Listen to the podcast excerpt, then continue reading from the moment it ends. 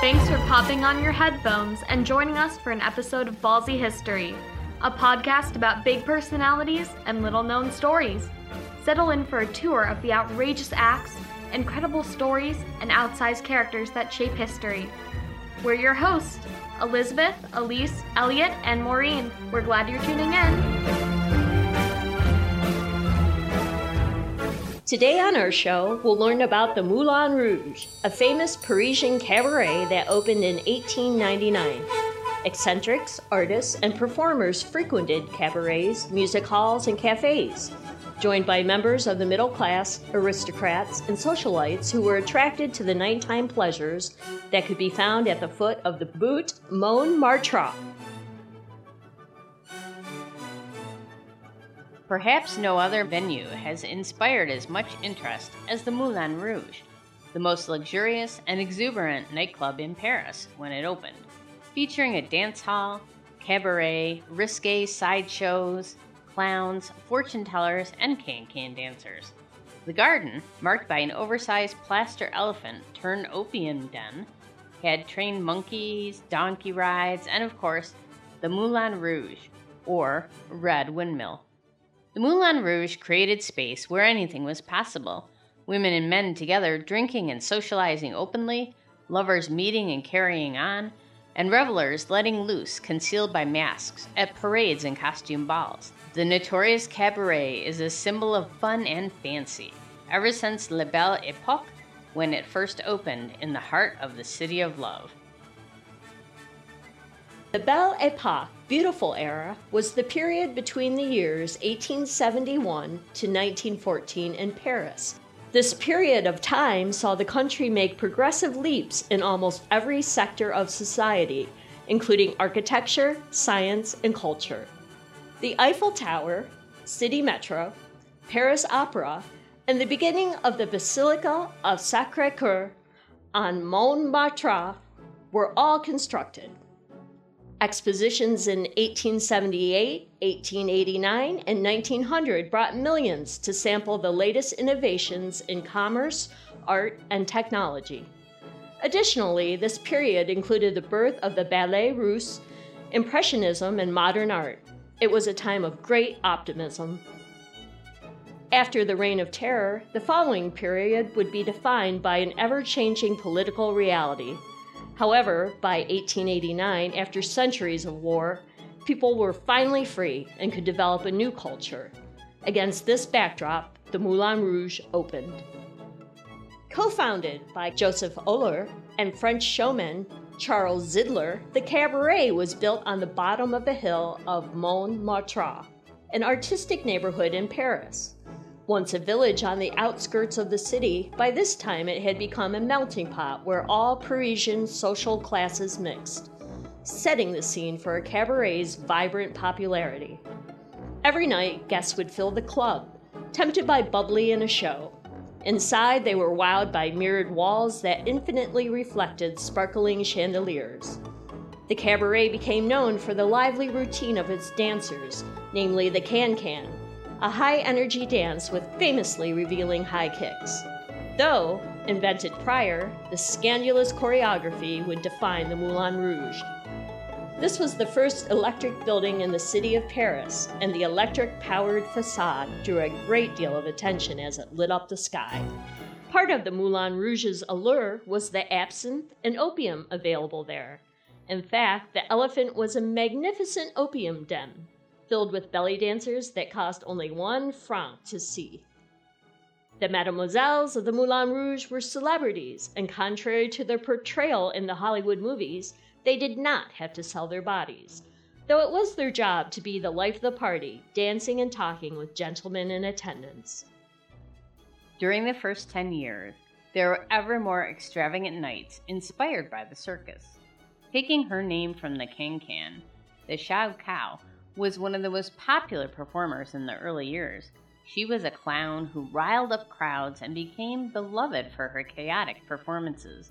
Toulouse-Lautrec found her inspiring because she chose to entertain in a male dominated profession while she herself was openly gay. The windmill atop the Moulin Rouge today isn't the original, though the windmill may have been an homage to Montmartre, which had several in the village. On February 27, 1915, a fire tore through the original Moulin Rouge, sparing little.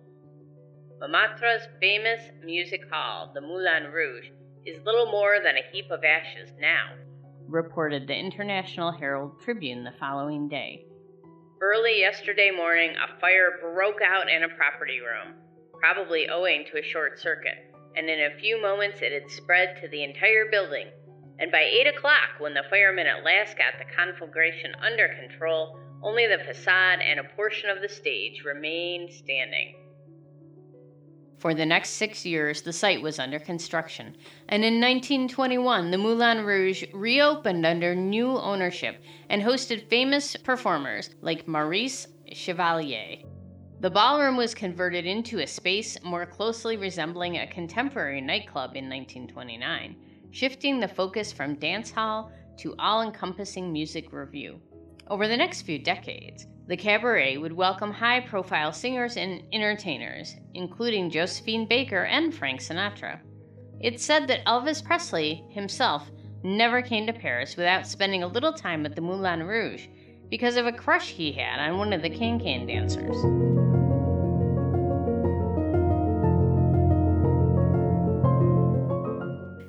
Origins of the Moulin Rouge's most famous dance, the can can, are difficult to pin down. Can-can, in French slang, at the turn of the 19th century, meant malicious gossip or scandal, which the dance provided. The new dance was particularly noisy, literally like a moving interpretation of talking and shouting. Or, some people will say, battalions at war, as evidenced by several moves in the dance, named the chase and the beating. Extravagant balls were also very popular at the time, and the last dance of the night was usually one for couples. The can can originated out of this last dance, with higher kicks and more energy. Charles Morton, a great master of the music hall, is credited with inventing the can can in London, where it was too scandalous for English audiences. Under colorful and rather roguish names, the most famous dancers of that time competed on the stage of the Moulin Rouge, each one with her own temperament. The undisputed figurehead of the French can can is still today the famous Louise Weber, with her imitable, cheeky humor. During her routine, she would swirl her dress to reveal a heart embroidered on her knickers. Her high kicks could flip off a man's hat with her toe, and her frequent habit of picking up a customer's glass to down its contents while dancing past led to her nickname, La Goulue. She created the moves we know today, the dance, now about 10 minutes long, featured a row of female dancers who would high kick, lift their skirts, and perform various energetic moves to fast music, facing the audience like a chorus line. The dance became notorious as women often wore open crotch pantalettes beneath their long, voluminous skirts, black stockings and garters, and light petticoats, so the high kicks were incredibly revealing, thus cementing the dance's reputation for being scandalous. The can-can was also a way of fighting against strict Victorian values, particularly for women. At a time when women were not supposed to be out of breath or show their ankles, lifting their legs into the air was seen as progressive. In fact, against the backdrop of fighting for the right to vote, women saw the bold dance as a way to reject convention and embodied the call for change. In addition to the French can-can, the first real revues were performed in 1890. People arrived for 10 p.m. concert dances nightly, and students of architecture, painting, sculpture, and engraving put on a four arts costume ball that caused a scandal with its procession, including a nude Cleopatra carried in by four men. Yet, by the turn of the century, the quadrille was no longer fashionable, and the Ball of the Moulin Rouge had become a concert theater the Moulin Rouge closed again in 1929 and transformed into a cinema with a nightclub where the ballroom had been. It screened its first movie, Fox Movietone Follies, but some viewers were so angered by the poorly written French subtitles that they vandalized the venue. The Moulin Rouge stayed open during World War II, and high ranking Nazi officials could frequently be found inside in fact, many of the women who worked at the Moulin Rouge were punished for supposedly fraternizing with the enemy when the war ended. The Moulin Rouge was recreated yet again in 1951 when the venue was restored to its former life as a cabaret once again. And in the 1960s, the Moulin Rouge revisited its roots with Frou-Frou, a grand spectacle inspired by revues from during La Belle Epoque.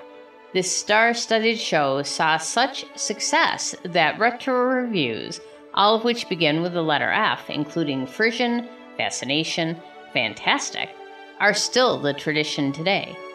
In 2019, the Moulin Rouge celebrated its 130th anniversary. The venue is open 365 days a week with 60 performers, including men and women, high kicking their way through two shows six days a week.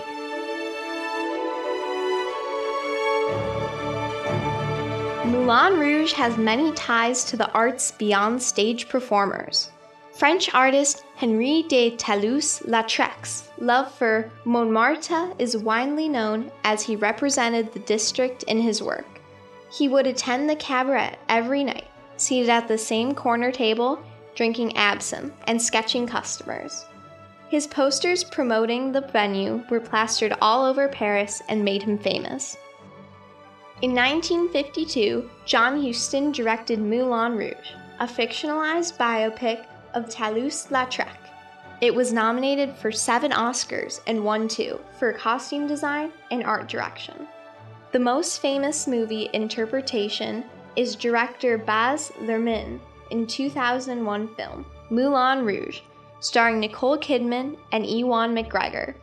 Baz had been planning on filming a musical inspired by the Orpheus myth, and after visiting the Moulin Rouge, decided that its heyday in the turn of the century Paris was the perfect setting.